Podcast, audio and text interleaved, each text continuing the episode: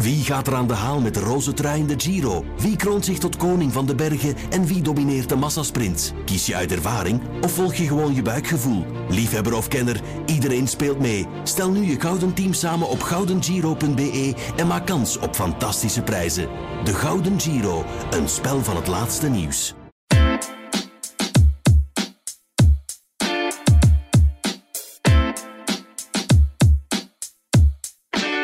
Vandaag praat ik met Kenneth D., techjournalist bij VTM Nieuws, co-auteur van het boek Cyberveilig in 10 dagen en heel erg gepassioneerd door alles wat innovatie is. Dag Kenneth. Hallo, dag Annelies. Welkom bij de Mediamakers. Proficiat, je bent mijn aller, allereerste gast. Yes, yes, yes. Ik keek er naar uit. Je hebt er naar uitgekeken. Goed zo. Eén dag heb je er naar uitgekeken. Ik heb hem gisteren pas gevraagd. Shame on me. Nu, in deze podcast praat ik met mediamakers van binnen en buiten ons bedrijf over hun carrière in de media. Weet jij nog wanneer die van jou precies begonnen is? Ik weet dat nog exact, eigenlijk. Ehm, ik weet nog dat ik net afgestudeerd was en een mail had gestuurd naar, eh, om te solliciteren bij VTM Nieuws. En, eh, en dat ik dacht van, goh, daar gaan ze toch niet op antwoorden. En dan toch uitgenodigd ben. En dat ik eigenlijk binnen de maand uh, hier de eerste werkdag op de redactie had. Um, en dat, dat was voor mij echt zo de stap van dan werk ik echt in de media. Zo, het, was, het was voor een groot mediabedrijf. Ik ging dan echt journalist worden. Dat zat er allemaal aan te komen. Dat was super spannend, die periode. Dus ik ben dat nooit vergeten, uiteraard. Ik herinner mij zelfs dat ik tijdens die sollicitatie te horen kreeg: Kenneth, uw actualiteit, dat is niet zo geweldig. We gaan u de komende weken ergens onverwachts op een bepaald moment bellen en dan gaan we u aan de telefoon een paar vragen stellen om u te testen hoe geweldig goed jouw actualiteitskennis is. Want nu is die niet goed, dus bereid u daarop voor. Um, dus ik ging uh, een aantal weken lang elke ochtend zeer vroeg. Uh, ik dacht dat de krantenwinkel op was om 6.30 uur toen ging naar de krantenwinkel. Ik kocht alle kranten. Ik legde die allemaal uitgespreid op mijn gigantische tafel in de living. Um, zodanig dat als ze een vraag zouden stellen waar ik het antwoord niet op kende, dat ik die zeer snel zou kunnen terugvinden. En uh, op een bepaald moment kreeg ik dan telefoon. Ik stond in de kelder uh, net de meteropnames van de elektriciteit te doen. En ik dacht, dit is natuurlijk dit is verschrikkelijk, want ik moest vier verdiepingen naar boven hollen, denk ik, om uh, tot aan die kranten te geraken. Uh, ik zag dat het nummer dat dat, van Medialaan was. En ehm, ik dacht, oei, nu, nu, heb ik een probleem.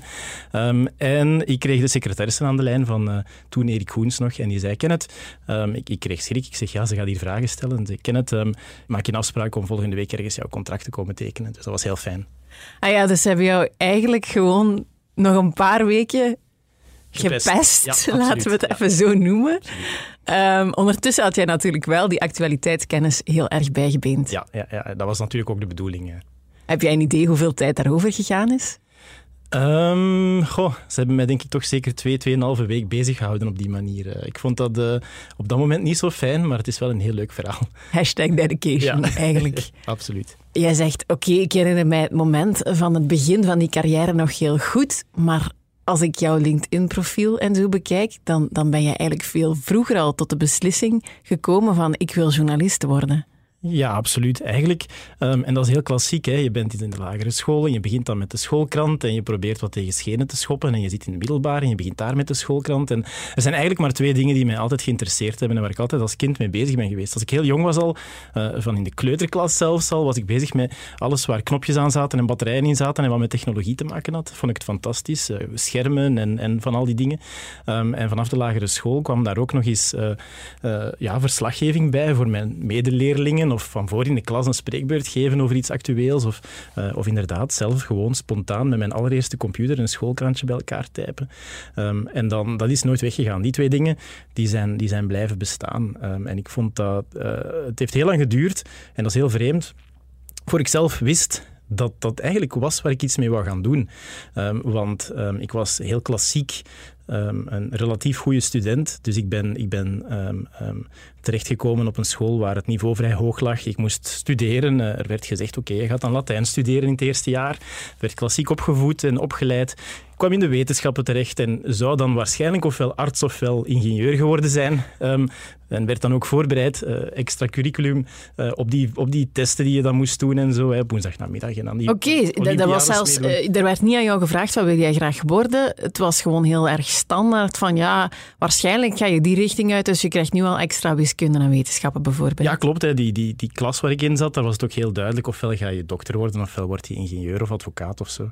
Um, en, en daarom some uh, had ik het gevoel van, goh, ik moet dat doen, hè, want mensen verwachten dat van mij, mijn leerkrachten verwachten dat van mij. En, uh, en ik herinner mij nog dat ik, uh, dat ik op zich ook niet zo geweldig goed was in wiskunde bijvoorbeeld. Maar ik ben wel, ik ben wel de richting van, van arts uit, uitgegaan. Um, los van het feit dat ik vooral heel veel plezier beleefde aan die buitenschoolse activiteiten, namelijk journalistiek en zo. Ik was daar eigenlijk al heel hard mee bezig, maar dat was een hobby.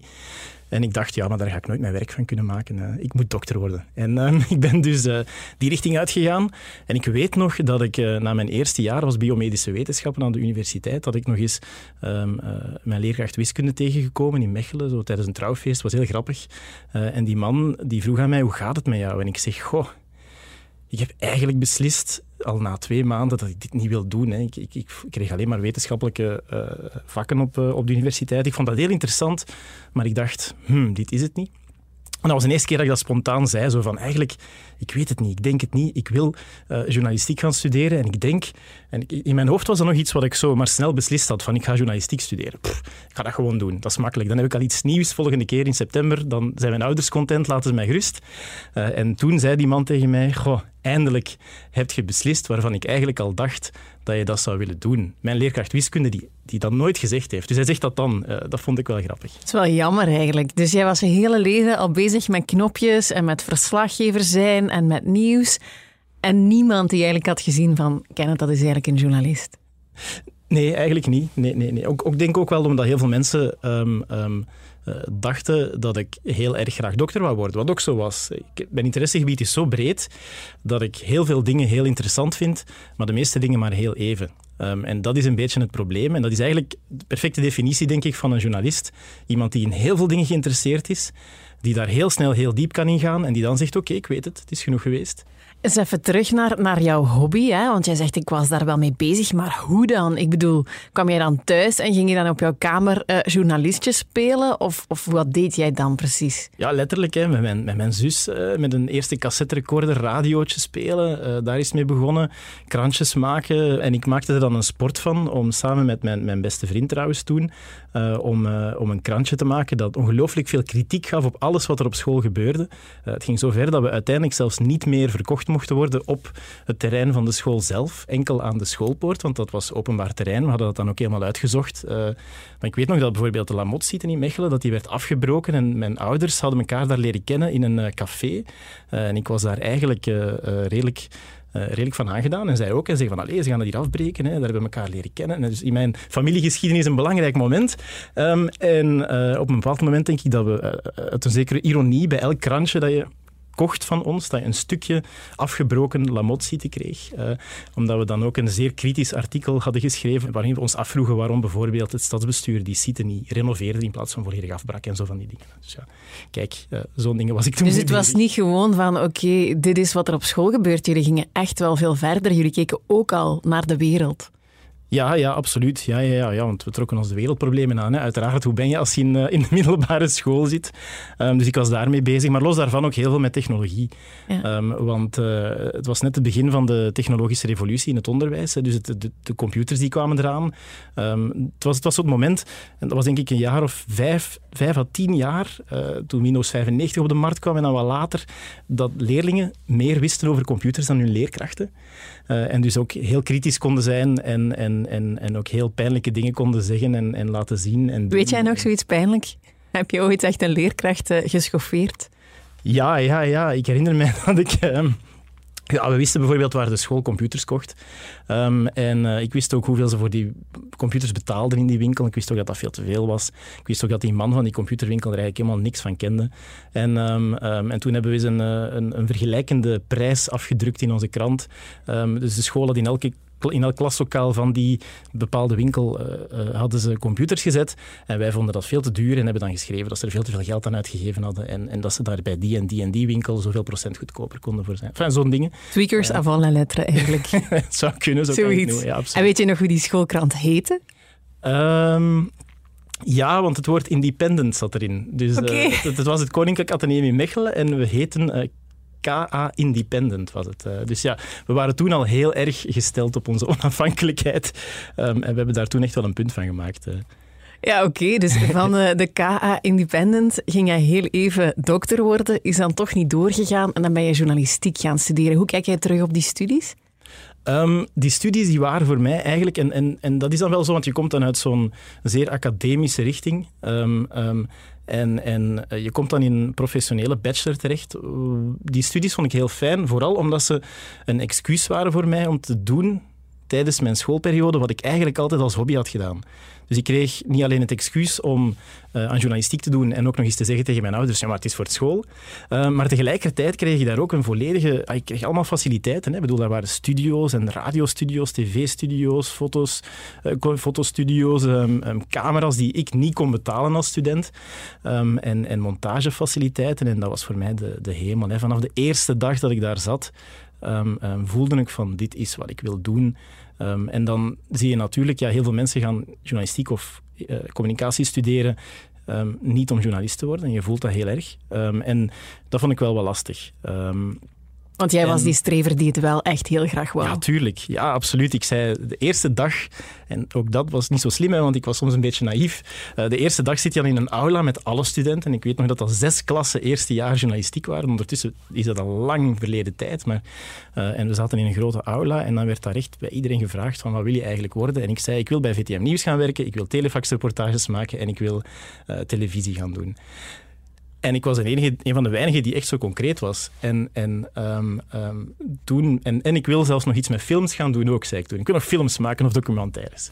En uh, toen, toen, toen werd de toon meteen gezet natuurlijk. Maar ik heb, daar ook wel, ik heb die studie ook wel echt gebruikt als excuus om, om, om heel snel zoveel mogelijk dingen te kunnen doen daar. Ik was daar ook niet weg te slaan uit de montagecellen en zo. Ik zat daar tot, ik denk dat het open was tot negen uur, half tien s'avonds. Um, en ik, uh, ik, ik, deed alsof ik een derdejaars was, want dan kon je beter materiaal, materiaal uit, uh, uitlenen.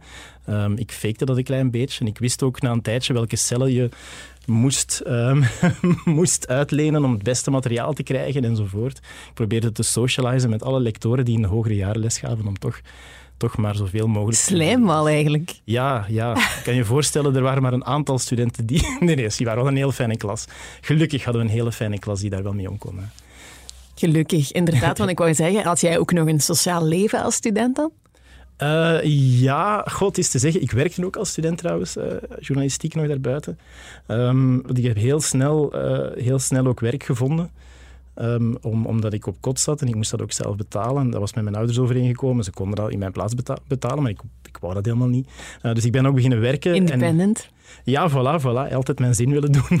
En um, um, ik, ja, ik, ik, ik, mijn sociale leven, dat, dat was enerzijds was dat dat werk en anderzijds waren dat dan wat medestudenten die daar ook mee aan werkten. Dus dat was Want wat deed jij als werk? Uh, want jij... Wel, ik had eerst een, een, een nieuwsblogje, iets heel simpel. Oh, het was al meteen in de journalistiek, jij stond ja, niet ergens ja, ja, pinten te tappen of zo. Nee, nee zeg, hey, pinten tappen.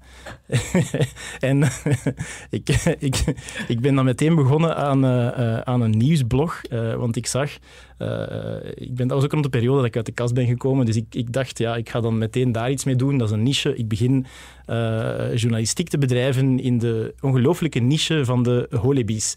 En we hebben toen een paar keer het Nationaal Nieuws ook. Want ik herinner mij nog bijvoorbeeld dat in Leuven een studentenvereniging een fuif organiseerde. En uh, je kon daar dan gratis binnen en gratis drinken als je bloed had gegeven aan het Rode Kruis.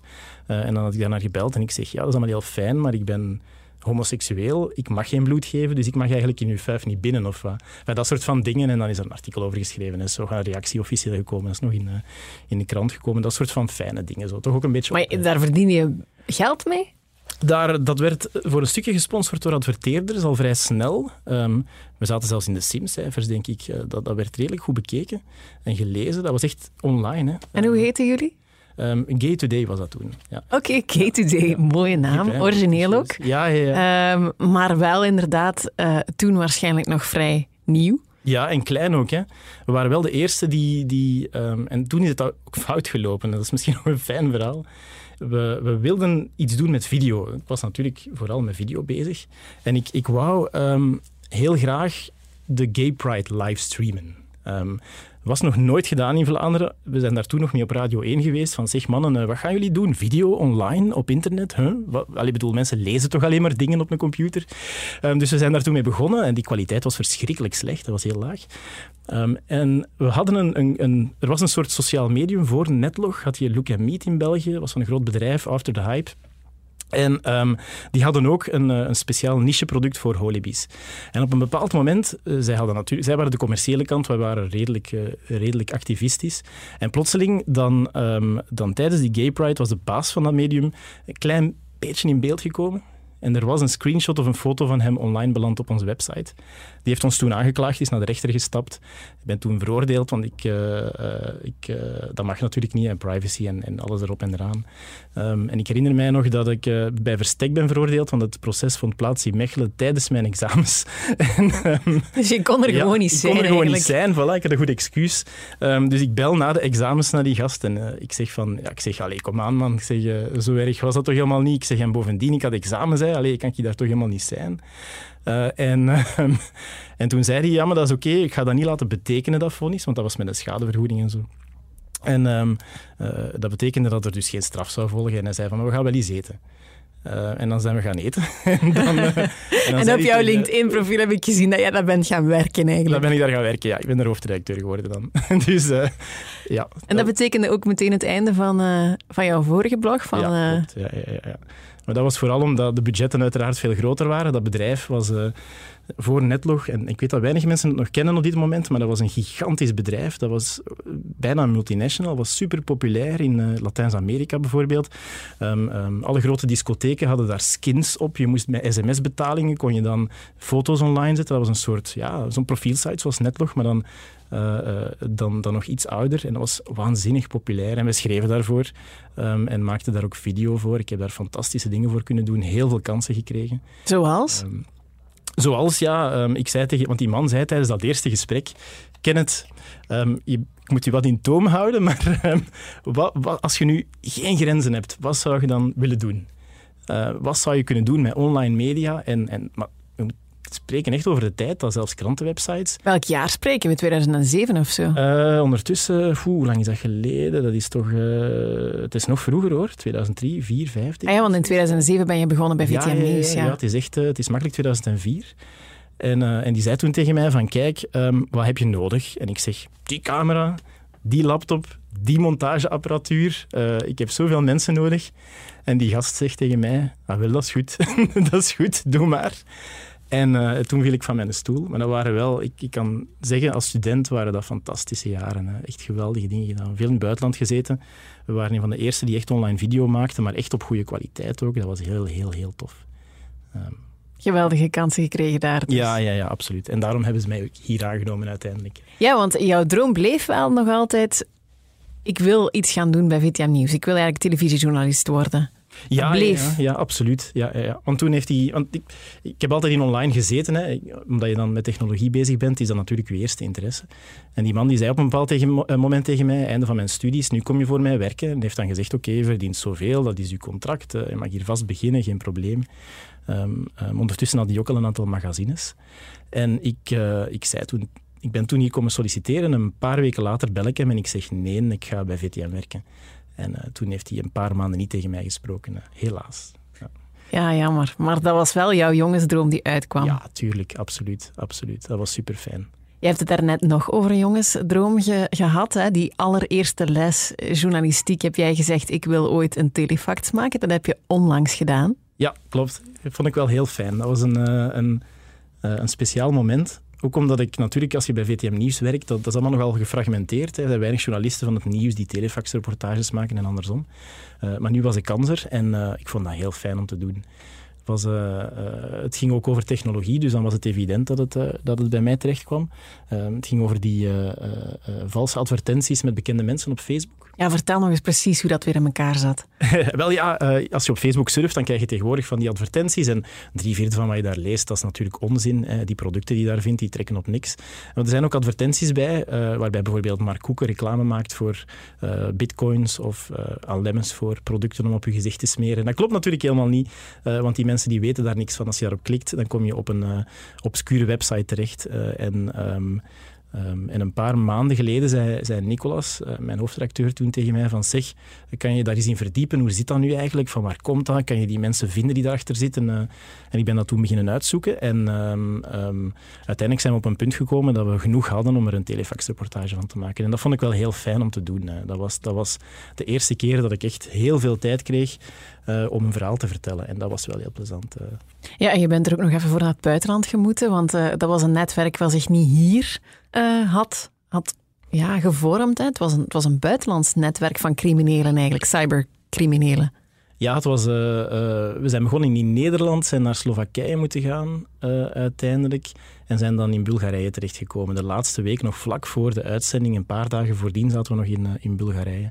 Um, um, dat was allemaal heel druk, want de budgetten zijn natuurlijk niet zo dat we daar wekenlang kunnen zitten en we zijn geen BBC. Maar ja, hoe werkt dat dan? Hè? Dus je zegt, ja, we gaan naar het buitenland. Oké, maar voor mij is het dan, ja, ga je dan van de ene naar de andere plek? Hoe lang blijf je op zo'n plek? Hoe, hoe, hoe ga je daar aan de slag? Goh, um, er is een bepaalde minimumgrens die je moet bereiken waarbij je kan zeggen van oké, we gaan dit of dat daar kunnen doen.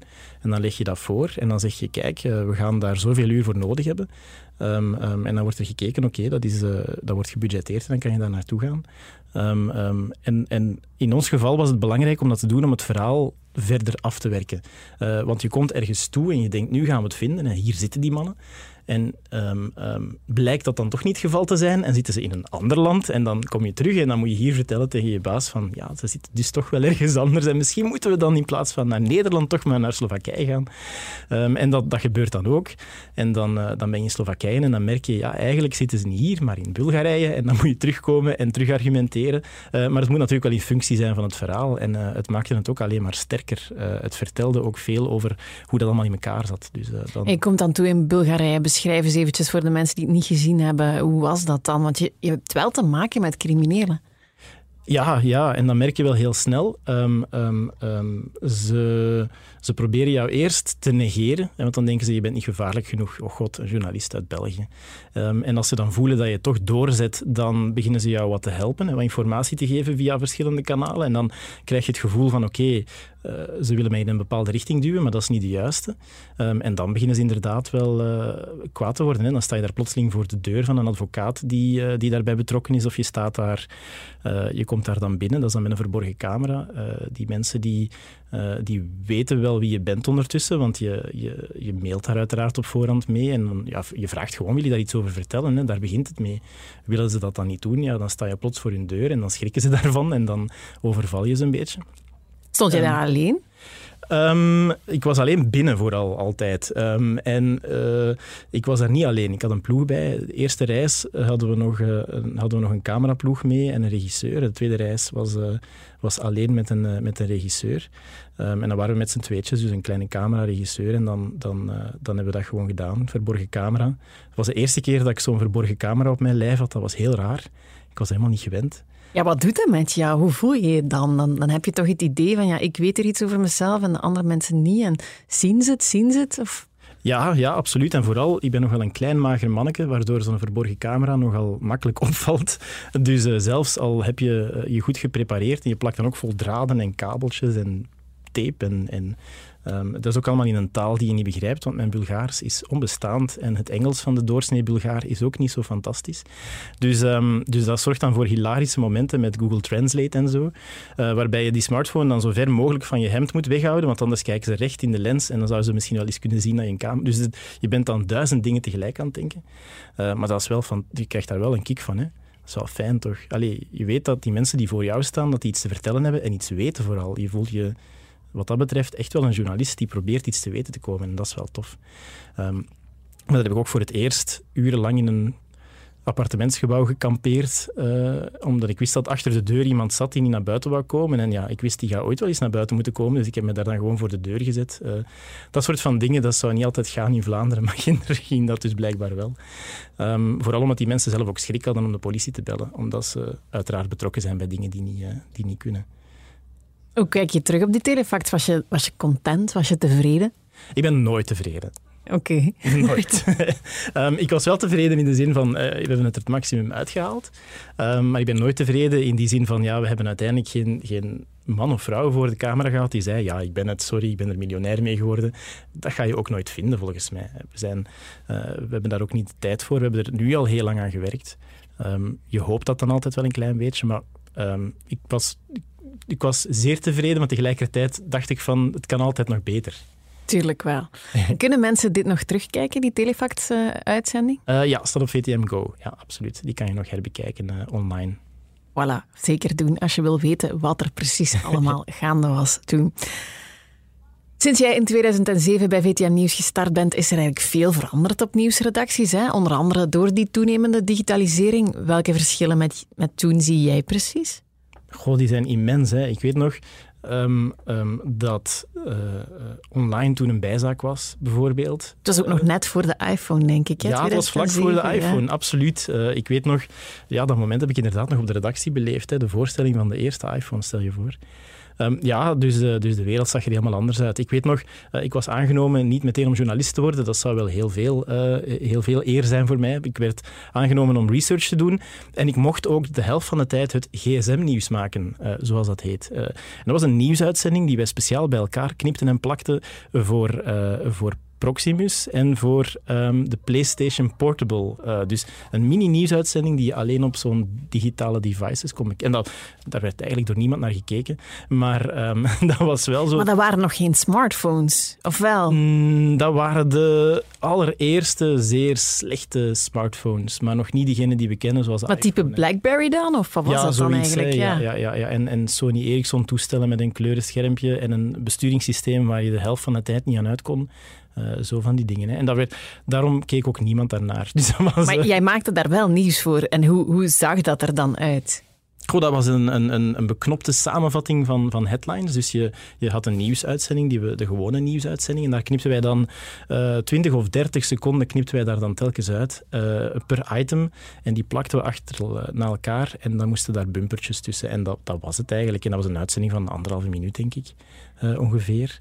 Uh, het meest innovatieve wat we daar konden aan toevoegen, dat waren wipejes, uh, om het wat moderner te maken. Maar voor de rest was dat heel klassiek. En wipejes bedoel je mee het effectje dat zo het scherm van het ene kant naar de andere kant gaat. Ja. nu ja, jij, jij doet er heel, um, hoe moet ik het zeggen, licht over. Maar anderzijds is dat Instagram Stories voor het ooit bestond bijna. Hè? Ja. M&M heeft ook op een bepaald moment uh, Ninja Nieuws gemaakt op Instagram het is eigenlijk bijna dat. Het lijkt er een beetje op, ja, dat is waar. Um, en dat was de tijd waarin uh, eh, VTM Nieuws en dan zeker ook de, de toenmalige bazen ongelooflijk graag experimenteerden met zo'n ding. En dat was wel heel fijn. Zo, uh, maar ik heb dat ook maar een maand gedaan en dan ben ik naar het jeugdnieuws gegaan. Dus dat was... Ja. Het jeugd. Ja, maar we waren nog bij die verandering. Ja, hè? Want ja, ja. dus jij bent toegekomen op die redactie voor er zoiets bestond als een iPhone. Het internet was er net wel al een aantal jaar. Um, maar wat heb jij nog zien veranderen? Je zegt, ik ben begonnen als researcher. Um, dat speciale nieuws voor die gsm gemaakt. Maar zijn er dan nog dingen, als je nu terugkijkt, dat je denkt van dat wij dit toen zo deden, uh, gebeurt nu echt niet meer? Ja, wij werkten toen nog met tapes. Hè? Dus wij maakten nog nieuws met tapes. Um, en ik vond dat toen al heel absurd, want op de hogeschool uh, werkten wij met kleine tapejes, maar die werden, dat was digitaal al. Die werden dan ingeladen uh, op computers en dan werd alles ook digitaal gemonteerd. Hier werd nog gemonteerd op tapes. Um, dus je bracht zo'n tape mee, je kreeg die uit de camera en dan bracht je die mee en dan stak je die in zo'n machine en dan uh, werd dat daarop uh, werd dat dan gemonteerd en moest, er moest je zeggen van oké, ik wil dit beeld van seconde zoveel naar seconde zoveel en dan werd dan op een tweede tape opgenomen en dan, um, ja, ik heb dat nog meegemaakt. Hè. Ik, heb, ik heb nog meegemaakt dat het nieuws dat hier op antenne ging om één uur, dat daar een gigantische tape robot stond. En dat je daar een soort jukebox eigenlijk, waar dan de cassettes met de reportages in zaten. Um, en die werden dan smiddags in een soort uh, plastic bak gegooid, met dan de juiste labels erop. En dan gingen die naar de regie en dan werden die juist in die tape-robot gestoken. Um, en als je dan te laat was met je reportage, dan moest je heel snel lopen naar de regie om die nog op tijd in dat ding te rammen. Ehm, want anders dan kon die gewoon niet op antenne gaan. Je kon dat niet doorsturen, digitaal of zo. Dat gebeurde nog allemaal met tapes. Het gebeurde zelfs dat voor het nieuws nog uh, kwaad geroepen werd door iemand van productie. Wie is er met de tape van reportage? Mhm, weg. Ehm, dat gebeurde. Um, het gebeurde ook dat, uh, en dat was dan uh, vooral collega Bo van Spielbeek, te laat was met een reportage en dat hij nog ontzettend snel moest lopen om die reportage op tijd in de regie te krijgen. En je zag ook altijd dezelfde mensen lopen om die daar te krijgen. Oké.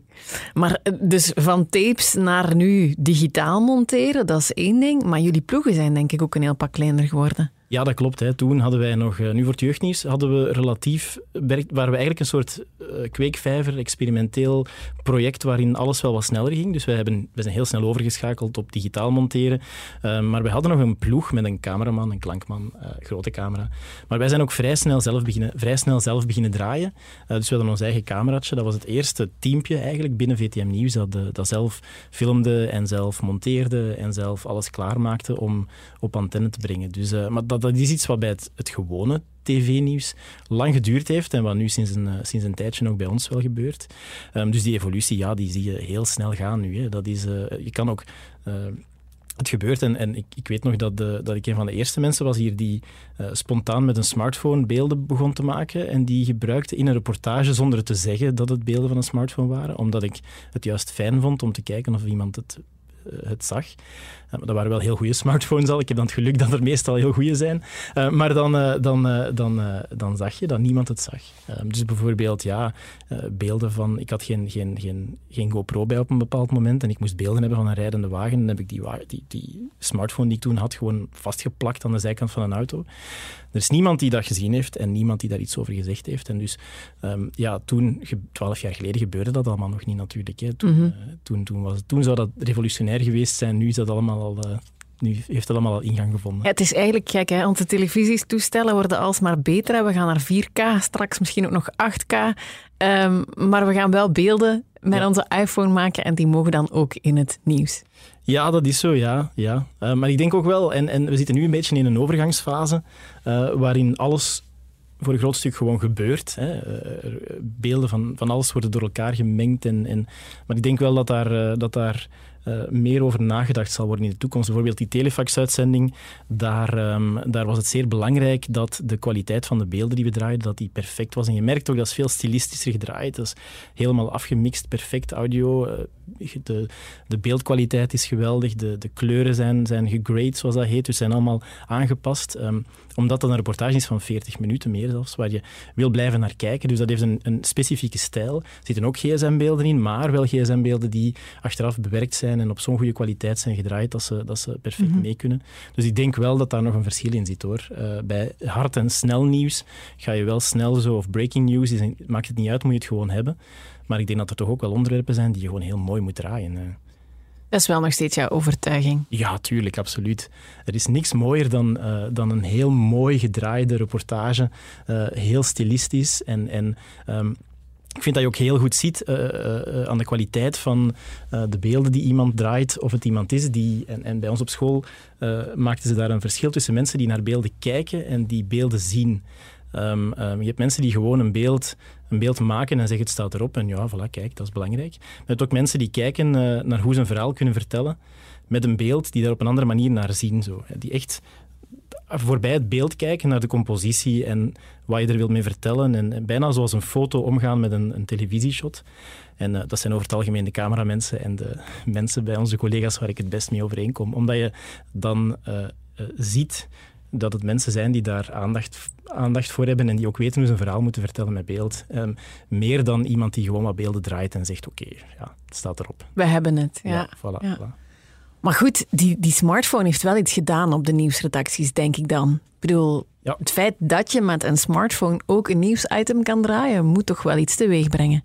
Ja, absoluut. Hè. En, en, want je hebt dat ook altijd bij een smartphone. Zo'n camera, dat kost, ik weet niet of je er zo een vast gehad hebt, dat kost veel geld om te beginnen. Dat gaat echt over een, een deftige wagen die je daarmee kan kopen als je dat zou willen. Oké. Okay. Um, en en um, weegt ook ongelooflijk veel. Ik ben ook maar een klein manneke, dus om heel eerlijk te zijn, voor mij was het nooit echt een optie geweest om cameraman te worden.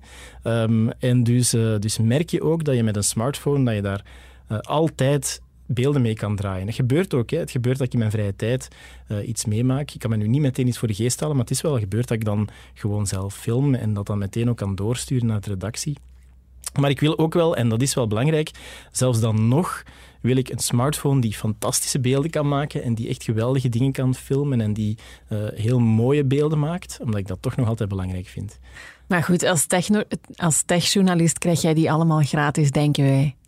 dat lijkt zo, hè? Dat lijkt zo, maar misschien moet je eens toelichten of dat ook echt zo is. Dat, is. dat is een veelgestelde vraag eigenlijk. uh, um, wel, wat er meestal gebeurt is dat... Uh, en en, en ik, ik review niet, hè, dus ik, op televisienieuws brengen wij geen reviews uiteraard. Maar um, um, wat wel gebeurt is dat een, een fabrikant zegt van oké, hier is een, een smartphone, uh, je mag die een paar weken testen en dan, dan gebruik je die en dan stuur je die terug. Wat ook wel gebeurt, want ze hebben allemaal een, een aparte policy. Het gebeurt dat een, uh, een, fabrikant zegt van ja, maar ja, wij mogen eigenlijk geen toestel wat jij gebruikt hebt terug in omloop brengen of we mogen dat niet geven aan een uh, andere journalist, want daar staan mogelijk nog gegevens van jou op. En dat is ook echt zo trouwens. Um, en dan, dan, dan vergeten ze die wel eens bij jou. Maar meestal geef je die gewoon terug.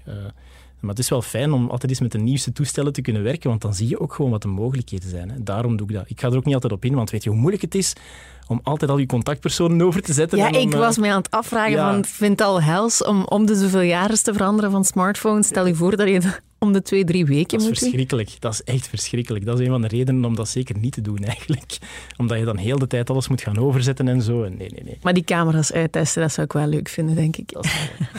nu, uh, jij was net bezig, als ik in mijn vrije tijd thuis al eens iets film... Voor de campus geef jij de training jezelf als expert in beeld brengen. Hè? We hebben dat aan jou gevraagd omdat jij je ook op sociale media heel erg neerzet als Kenneth, de techjournalist. Hoe ben je daar eigenlijk ooit mee gestart? Goh, um, ik heb dat altijd... Dat is begonnen om mijn netwerk een beetje te vergroten. Je zit hier, uh, je zit hier in Vilvoorde en, en die bedrijven die zitten over de hele wereld. Um, en die, die specialisten en die professoren en die zitten over de hele wereld. Dus dan is het sowieso al veel beter om op sociale media te starten, om die mensen te volgen en erop te reageren. En je ziet dan ook voorbeelden van mensen die dat goed doen. Um, die zichzelf profileren op sociale media op een, op een zeer fijne uh, manier, waarbij je bijna het gevoel hebt dat je ze kent. Um, en dat je ze ook een zekere expertise toedicht. En, en dat is eigenlijk, uh, dat is op zich wel inspirerend geweest. En ik ben dat toen heel stilaan beginnen doen. Uh, en dat is een wisselwerking geweest, hè, want ik, ik was eerst algemeen journalist, of vooral economisch journalist. En dan, um, um, dan ben ik mezelf ook wat meer in de markt gaan zetten op social media als, zijn, als, als iemand die met technologie bezig is. Um, en dan vooral ook thuis, hè, want ja, ik bedoel, mijn werk stopt niet bij de, uh, zoals bij alle journalisten eigenlijk. Hè, stopt niet wanneer ik hier buiten ga. En ik ben thuis heel erg bezig met automatiseren en programmeren en zo. Ik heb dat ook altijd gedaan. En door dat dan ook op sociale media te plaatsen en door te laten zien, ook aan vrienden van vroeger, ik ben daarmee bezig. en daar komt daar reactie op en mensen zeggen, oh, maar dat is zo fijn. En dan hier voor te stellen, moet ik daar geen, geen item over maken of kunnen we daar eens niks mee doen. En dat heeft elkaar heel de tijd versterkt. Dus dat is wel een voordeel geweest. Maar om nu te zeggen dat is daar begonnen, dat is heel moeilijk. Hè. En hoe belangrijk vind jij het dat journalisten dat de dag van vandaag doen, zichzelf profileren op die sociale media? Dat is ontzettend belangrijk, denk ik, maar je hebt daar wel een keuze. Um, het hangt er een beetje vanaf welk, welk type journalist je wil zijn. Hè. Dat is helemaal geen schande. Uh, maar als je zelf het gevoel hebt dat je uh, je wil specialiseren in iets wel bepaald, um, dan is dat wel nodig um, dat je dat doet. en dan kan je eigenlijk niet anders. omdat je op die manier niet alleen je collega-journalisten leert kennen, van andere media. En daar is echt wel contact op die sociale media, dat is heel fijn. Maar ook, uh, ook een beetje kan laten zien wat jouw expertise is, los van de dingen die je maakt voor je medium. Um, en, en ja, um, op die manier kom je, kom je uh, kom je ook in de soort inner circle terecht van mensen die daarmee bezig zijn. Dus ik denk dat je dat echt wel moet doen. En, en dat vind ik ook belangrijk, naar je publiek toe um, sta je dan ook open voor kritiek. Uh, dat is zo fijn dat je kan zeggen van je kan mij hier vinden, of het nu op Facebook of op Instagram is. Ik ben met technologie bezig. Als je vindt dat ik iets verkeerd heb gezegd, stuur het naar mij. Stuur het niet naar de helpdesk van VTM of zet het niet in de krant of maak geen opiniestuk. Enfin, mag allemaal, hè. maar stuur het naar mij en, en geef mij feedback en, en, sta daarvoor open. En dus dat vind ik dan ook weer heel fijn. Haal jij ook nieuws bij of volgers? Ja, absoluut. Um, mensen die mij eigenlijk nog nooit gezien hebben, maar die mij wel volgen op sociale media, die uh, een privébericht sturen en zeggen dit is misschien iets voor jou of uh, vind je dit niet interessant? Uh, veel meer dan je zou verwachten eigenlijk. Mm -hmm. Nu, ondertussen maakt VTM Nieuws ook deel uit van Nieuws City, de eeuwengemaakte redactie waar ook de krant Het Laatste Nieuws, HLN.be en de Showbiz-redactie achter magazines als Nina, Dag Allemaal, Story en Goed Gevoel in zit. alle merken gaan blijven bestaan, maar jullie werken nu wel veel nauwer samen. Wat betekent New City concreet voor jou? Goh, um, ik, ik, vermoed dat dat nog moet sublimeren. we zullen zien wat dat betekent. Um, in elk geval, in mijn hoofd is het heel fijn omdat we uh, op die manier de kans krijgen om met al die media samen een klein beetje een beleid te, te ontwikkelen. Bijvoorbeeld over tech, want tech is sowieso een niche. Um, en, en voor elk medium dat een bepaalde doelgroep heeft, moet je dat op een andere manier vertalen. En dat is een super, super fijne uitdaging. Tegelijkertijd kan ik mij moeilijk voor, uh, voor de geest halen dat elk van die media een aparte tech-specialist in dienst gaat hebben. Um, dus het zou fijn zijn als we uh, vanuit New City voor die verschillende merken toch ook wel een aantal dingen kunnen doen met tech. Um, en, en ik hoop eigenlijk dat dat zal gebeuren. En ik heb het gevoel dat dat ook wel een, een piste is waar ze over nadenken. Um, voor verschillende, verschillende specialisaties. Um, en dat is wel fijn. Ik denk wel dat daar mogelijkheden zijn. Ik denk trouwens per definitie dat het hele New City-verhaal dat dat ongelooflijk veel mogelijkheden biedt om, uh, om in Vlaanderen heel fijne journalistiek te brengen. En, en, uh, dus in die zin vind ik het een heel logische en een heel, een, heel, een heel goede beslissing om dat op die manier te doen. Dus jij ziet jezelf dan eigenlijk vooral veel meer gaan doen dan een telefact maken of stukken voor het VTM Nieuws, maar ook voor HLN.be bijvoorbeeld? Dat zou fijn zijn. Um, maar dat is absoluut nog niet concreet. Um, en, en ik denk ook wel dat dat dingen zijn die, die moeten blijken in de toekomst of dat haalbaar is. Voor verschillende ja. mensen en media. En, en ik denk dat dat op die moment dat er wel wat andere katjes te geestelen zijn. Hè. Gewoon heel praktische dingen. Ja, want uh, voor de luisteraar, hè, jullie zitten nu nog met VTM Nieuws in Vilvoorde. Al de rest is al verhuisd naar het hoofdgebouw in Antwerpen. Jullie gaan er in februari uh, pas naartoe. Uh, het is toch wel spannend, denk ik, zo'n hele nieuwsstudio verhuizen. Ja, dat is ontzettend spannend. Hè? Ik ben stiekem, want ik woon in Antwerpen en ik heb al een badge van het gebouw en ik ben eigenlijk al veel te veel naar daar gegaan om te kijken. Ik denk uh, uh, dat ik dat gewoon te leuk vind als ik in de stad ben dan uh, in Antwerpen. Dan, dan passeer ik daar toch wel eens zo om gaan te kijken. Hè? Niet alleen naar de nieuwsstudio, maar ook naar de andere verdiepingen. Um, en ook mijn collega's, want ik ken collega's bij alle, alle, alle magazines en kranten, om eens gaan te horen van wat vinden jullie hier nu eigenlijk van en vinden jullie het hier fijn werken en uh, gewoon omdat ik super benieuwd ben om, om naar daar te gaan. Tegelijkertijd um, uh, heb je het gevoel dat daar een beetje het zwaartepunt van de vernieuwing ligt op dit moment en van de vooruitgang en van de uh, evolutie die ongetwijfeld aan het gebeuren is in onze sector. Uh, anderzijds zitten we nu nog in Vilvoorde. Um, en en uh, ik denk dat het ook geen geheim is dat we nu een heel pijnlijke periode doormaken, helaas. Met heel veel fijne collega's die in onzekerheid zitten. Ik denk iedereen nog die hier werkt.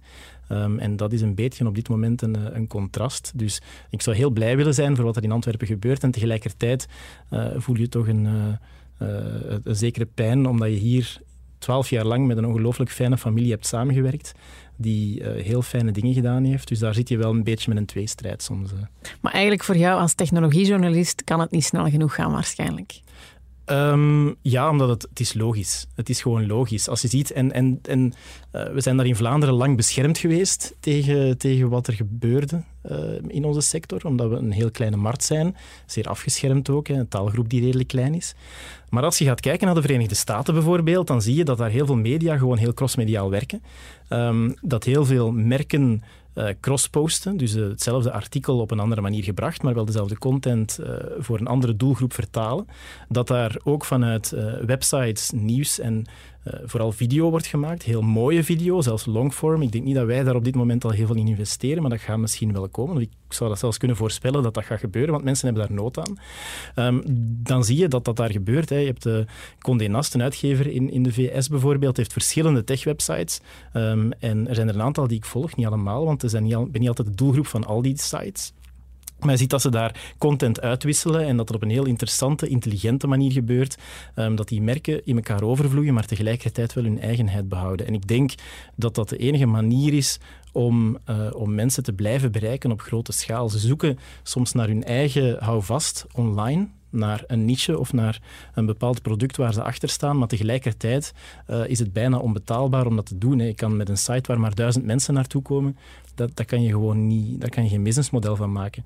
Uh, maar als die site aan een groot schip hangt, waar, uh, het hoeft zelfs geen site te zijn, maar dat merk aan een, een groot schip hangt waar de content vandaan komt, dan is dat allemaal veel haalbaarder. Mm -hmm. Interessant voor jou dus. Nu, Kevin, Kenneth, ik heb heel de dag gedacht, ik ga Kevin zeggen. Kenneth, uh, als technologiejournalist, dan moet jij uh, alles wat er gebeurt op dat vlak heel goed volgen. Je moet constant mee zijn. Hoe, hoe doe je dat? Want het gaat zo snel, die innovatie. Dat is ongelooflijk eigenlijk. En ik denk dat uh, als iemand nu durft te beweren dat hij met alles mee is, dan liegt hij. Ik geloof die niet. Ik geloof dat ook niet als een baas zegt, ik weet wat er gaat gebeuren met ons bedrijf hier bijvoorbeeld. Hè. Ik, uh, ik heb dat al gehoord, iemand die zegt, ja, dat gaan we doen. En ik heb toen, en ik heb er geen probleem mee om dat te zeggen tegen mijn uh, zeer sympathieke bazen. Ik zeg dan van, ik geloof je helemaal niet, dat kan niet. Niemand weet wat er gaat gebeuren over tien jaar. Um, dus ook technologie is ongelooflijk moeilijk om te blijven volgen. Um, heb jij trucken? Ja, ja, het is te zeggen. Um, ik, uh, ik doe de dingen gewoon zelf. Ik kijk naar mezelf. En ik, uh, er zijn een aantal. Er zijn een aantal je moet je focus leggen op de dingen die, die belangrijk zijn, interessant zijn. Um, um, je kan, over technologie kan je, kan je nooit alles gelezen krijgen en je kan nooit alles bekeken hebben. Maar ik redeneer vaak dat technologie het leven van mensen makkelijker moet maken. En dat dan de kans het grootst is dat hij het haalt en dat het dan ook mijn aandacht waard is. Um, als je een domotica-systeem... Ik ga een voorbeeld geven. Als je een domotica-systeem hebt en uh, je kan je lichten aandoen met je smartphone, dan denk ik, ja, dat is allemaal plezant, maar niemand gaat dat doen. Want wie gaat er nu in godsnaam zijn smartphone uit zijn zak halen, zijn uh, gsm unlocken, zijn app open doen van zijn lichten en dan het licht aandoen? Niemand. Dus je weet, je weet, dat is heel fijn dat dat kan, maar dat gaat niet niet groots worden. Dus het is heel fijn om te weten hoe dat werkt en om dat dan te volgen. Hoe zit die sector in elkaar? Uh, maar vanaf het moment dat er dan smart speakers op, uh, op de markt komen, dan weet je, ja, je moet gewoon zeggen tegen een speaker, zeg, doe het licht eens aan. Uh, zo makkelijk is het nog niet, maar dat gaat het wel worden. en dan weet je van, oké, daar zit toekomst in. En dan kan je daar wel je focus op leggen en dan kan je daarvoor gaan. En tegelijkertijd gewoon heel veel mensen kennen binnen de sector die zelf binnen hun eigen niches werken en die af en toe uit hun specialiteit zeggen van, oké, maar dit moet je wel geweten hebben. Dit is wel belangrijk. Bijvoorbeeld cyberveiligheid moet ik volgen, maar ook voor een stuk games en ook voor een stuk... Dat is allemaal heel veel. Uh, maar tegelijkertijd ken ik ook heel veel mensen die uh, werken bijvoorbeeld als cyberveiligheidsspecialist en die dan heel af en toe een bericht sturen van zeg maar, dit mag je niet missen. Heb je dit gezien? Uh, en daar, daar, daar heb je ook wel veel aan. Dus echt je netwerk en ja. dan heb je voor jezelf een bepaalde focus gekozen van oké, okay, het moet het leven van mensen makkelijker maken. Klopt. Maar heb je dan ook zo Twitterlijstjes en nieuwsbrieven waarop je geabonneerd bent of hoe doe je dat dan concreet? Um, ik, heb ik, ik, heb geen aparte Twitterlijstjes. Um, ik probeer gewoon heel selectief te zijn in de mensen die ik volg op Twitter. En die echt binnen mijn niche te kiezen. Um, en, en ook heel veel mensen waar ik het niet mee eens ben, want daar leer ik het meest uit. En die, die signaleren mij meestal ook dingen die buiten mijn, uh, uh, buiten mijn visie vallen. Dus uh, mensen waarvan ik denk van, zeg... Ik, wat, schrijven die nu? Of waar zijn dat, vind ik soms het interessantst. Uh, dus dat doe ik. Um, nieuwsbrieven, een enkele nieuwsbrief. Maar voor de rest werk ik toch vooral graag met, met mensen. Um, uh, mensen die je kent, mijn netwerk dat je kent. Uh, mensen rond mij, ook vrienden van mij, die heel erg in technologie geïnteresseerd zijn en die mij dingen signaleren. En zelf lees ik natuurlijk wel de, de usual suspects, maar ook heel veel niche-websites. Maar er zijn wel grenzen natuurlijk, hè, want je kan, je kan niet alles lezen. Um, en voor de rest, ja, het is natuurlijk ook wel gemakkelijk dat mijn hele leven rond technologie draait, los van het werk. Um, tot grote frustratie van mijn uh, naasten meestal. Maar uh, het is gewoon mijn leven en dat maakt het ook gewoon veel makkelijker. En het voelt ook niet als werken natuurlijk. Het voelt niet als werken. Um, heb jij ooit uh, een blunder gemaakt? Heb jij ooit al eens echt gefaald als journalist? Dat je denkt van, het was echt heel erg, maar ik heb het ooit wel echt gedaan? Goh, uh, ik denk dat iedereen dat meemaakt en veel meer dan je, dan je zou willen. Hè. Ik, ik heb heel vaak het gevoel dat het beter kon hoor. Maar als het echt gaat over, over falen. Ik, uh, toen ik die telefax-uitzending gemaakt heb, dan, uh, um, dan heb ik echt drie, vier weken non-stop gewerkt. Dag en nacht soms. twee, drie buitenlandtripjes ook nog. Echt waanzinnige uren. En ik vond dat, dat puur omdat ik dat wou doen. Hè. Dus er is niemand die mij verplicht heeft om dat te doen, maar je wil dat zo goed mogelijk maken. En dan uh, de dag van de uitzending, s ochtends, ook nog eens uh, toegezegd op een aantal radio-interviews. Dus hier s morgens vroeg zijn en dan ook nog eens interviews met de krant. En, en, en zo s'avonds uh, tot, tot de kot in de nacht ook nog met politie bezig geweest die wou weten welke informatie we hadden en zo. Veel te veel tegelijk. Veel te weinig geslapen. En dan komt het moment dat je dat moet uitzenden en dan zetten ze jou in de studio van de nieuwsuitzending. En dan, um, dan heb ik echt een blackout gehad. Dus ik was zo moe. Maar ik was zo uitgeput en ik zat eigenlijk op het moment dat ik...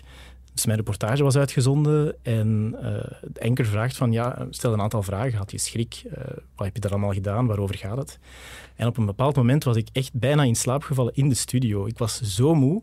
Niemand die zag dat ik in slaap aan het vallen was. Maar ik was ook gewoon niet, niet, niet aandachtig genoeg meer. En toen, toen heb ik echt een blackout gehad. Dat heb ik mezelf ook echt heel kwalijk genomen. maar ik ben toen naar huis gegaan daarna. En ik, heb een, ik heb drie, vier dagen echt niks gedaan. Ik heb echt gewoon geslapen. Dus jij bent eigenlijk gewoon te hard gegaan. Dat is jouw blunder geweest. Ja, absoluut. absoluut. Dat vond ik niet zo fijn. Ehm, en er zijn nog dingen hè, tijdens het jeugdnieuws. Um, dat was iets fijns. Um, uh, toen ik voor het jeugdnieuws werkte, dan op een bepaald moment was er een, uh, een reclamespot van Naomi Campbell voor JBC. Herinner je je dat nog? Ik heb geen idee ervan, nee. nee. Weet ik niet meer. Er is veel rond te doen geweest. Um, Naomi Campbell deed mee in een reclamespot voor uh, een Vlaamse kledingwinkel. En ik, ik herinner mij nog dat ik voor de eerste keer eindredactie had van het jeugdnieuws. En uh, volgens mij, ik weet niet meer exact hoe het gegaan is, maar dus die beelden van het opnemen van die spot, dus we mochten achter de schermen gaan kijken, het VTM-nieuws had daar al beelden van gedraaid. Um, en die waren op de server, dat was toen net alles was digitaal, waren op de server beland. Maar er zaten ongelooflijk zware contracten rond het gebruiken van die beelden. Um, bijvoorbeeld, uh, Campbell wou niet dat die beelden gebruikt werden voor de spot op ging of voor een bepaalde deadline. Um, maar niemand had mij dat verteld. Um, en um, ik als ijverige eindredacteur van het jeugdnieuws had die beelden gevonden en had die in de uitzending gestopt, waardoor de volledige deal tussen Naomi Campbell en JBC op de helling stond. Um, ik herinner mij dat nog. Zeer pijnlijk. Um, is ondertussen lang genoeg geleden om dat te kunnen vertellen zonder dat ik er schrik van krijg, maar dat was echt niet zo fijn. En toen heb ik mij doodgeschaamd. Dat was echt, echt niet fijn. Uh, want toen is er echt wel heel veel over en weer gebeld, uh, juridische dienst daarbij en ja, dat was, uh, dat was pijnlijk. Nu, als journalist ben je natuurlijk ook een mens, dus je maakt fouten. Je maakt alleen fouten voor zoveel kijkers of eh, heel erg mhm. publiek. Um, Word je dan begeleid op een redactie als er zoiets misgaat? Is er dan iemand die zegt van, goh, ken het, het is echt niet leuk, maar het komt wel goed? Of ben je dan ook bang voor je job? Ik ben, nee, nee, absoluut niet. Um, je, uh, die, die verantwoordelijkheid die draag je natuurlijk ook zelf. Hè, als als uh, journalist, als je iets maakt, dan vind ik het te gemakkelijk om, om het af te schuiven op jouw uh, werkgever. Dus ik doe dat bijna nooit.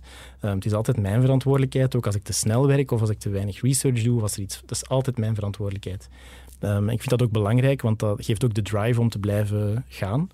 Um, maar je merkt wel dat er inderdaad collega's zijn die dan, die dan zeer veel begrip tonen, omdat iedereen dat meemaakt. Het is normaal. Een journalist is een mens en maakt fouten. We zijn geen computers en dat is ook het mooie ervan. Dat is ook het fijne ervan af en toe. Uh, maar je hebt inderdaad, en ik heb heel veel collega's, omdat ik hier nu ook al zo lang werk, die dan wel zullen zeggen van gaan we eens uh, iets drinken straks en raas eens even uit of uh, ga nu maar gewoon naar huis en komt wel goed en die dan nog een berichtje sturen van zeg, trek het u niet te veel aan. Um, ja, zo'n redactie als VTM Nieuws is altijd al een klein beetje een, een familie geweest. Dus ik hoop dat we dat niet verliezen als we naar Antwerpen gaan. Uh, ik, denk dat dat belangrijk is, want een televisieredactie en een televisienieuws, en je ziet dat aan het nieuws, dat dat gemaakt wordt door een team. Um, veel meer dan uh, dan uh, individuele journalisten die als freelancer voor een krant werken bijvoorbeeld, of die op een blog schrijven, is een televisienieuws maken, is een keten van dingen die juist moeten lopen om een perfect nieuws te krijgen. En elke dag zijn er dingen, kleine dingen die fout lopen, maar die worden opgevangen door collega's. Of, um, en dat is omdat iedereen zo goed samenwerkt, zo'n team is. En, um, en dat, ook in zo'n gevallen voelt je dat wel. Als het fout loopt, dat mensen zeggen van het is niet erg, we kunnen dat volgende keer anders doen, of wat is er fout gelopen. Ik heb nog nooit meegemaakt, met de hand op het hart, nog nooit dat iemand met de vinger naar mij gewezen heeft als het fout gelopen is. Um, um, en dat is wel fijn. Uh, ik, meestal neem ik het mezelf heel kwalijk en dat is al genoeg. Dat is inderdaad al genoeg. Als jij beginnende journalisten nog iets moet meegeven, wat zou dat dan zijn? Um, ik weet dat het niet makkelijk is om een job te vinden. En ik zou als beginnende journalist twee dingen doen. Ik zou uh, niet opgeven om te zoeken naar een job. Um, zelfs niet als het heel lang duurt. En zeker in jezelf blijven geloven. Um, absoluut. En wat ik ook zou doen, is, um, is gewoon als journalist zijn. Bedoel, journalist word je niet, dat ben je. Ook als je studeert ook als je jong bent. Maar als dat dan nog niet het geval was, omdat je misschien die drempel nog niet overdurft, of, uh, of omdat je nog studeert, of, of, dat je net begint, of uh, je hebt geen werk, of whatever, schrijf, maak video, doe iets. Doe het op YouTube, stuur het naar highland.be, uh, eh, stalk hoofdredacteurs, misschien niet overdrijven, maar probeer dat toch een klein beetje te doen.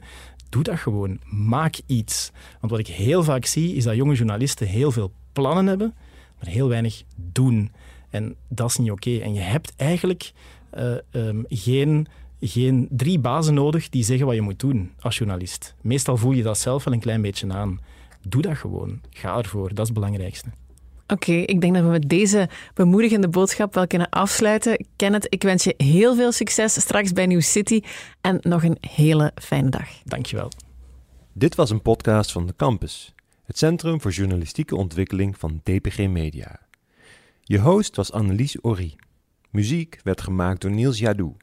Je vindt onze andere podcast in de podcast-app op je telefoon, Spotify of onze website campus.dpgmedia.net.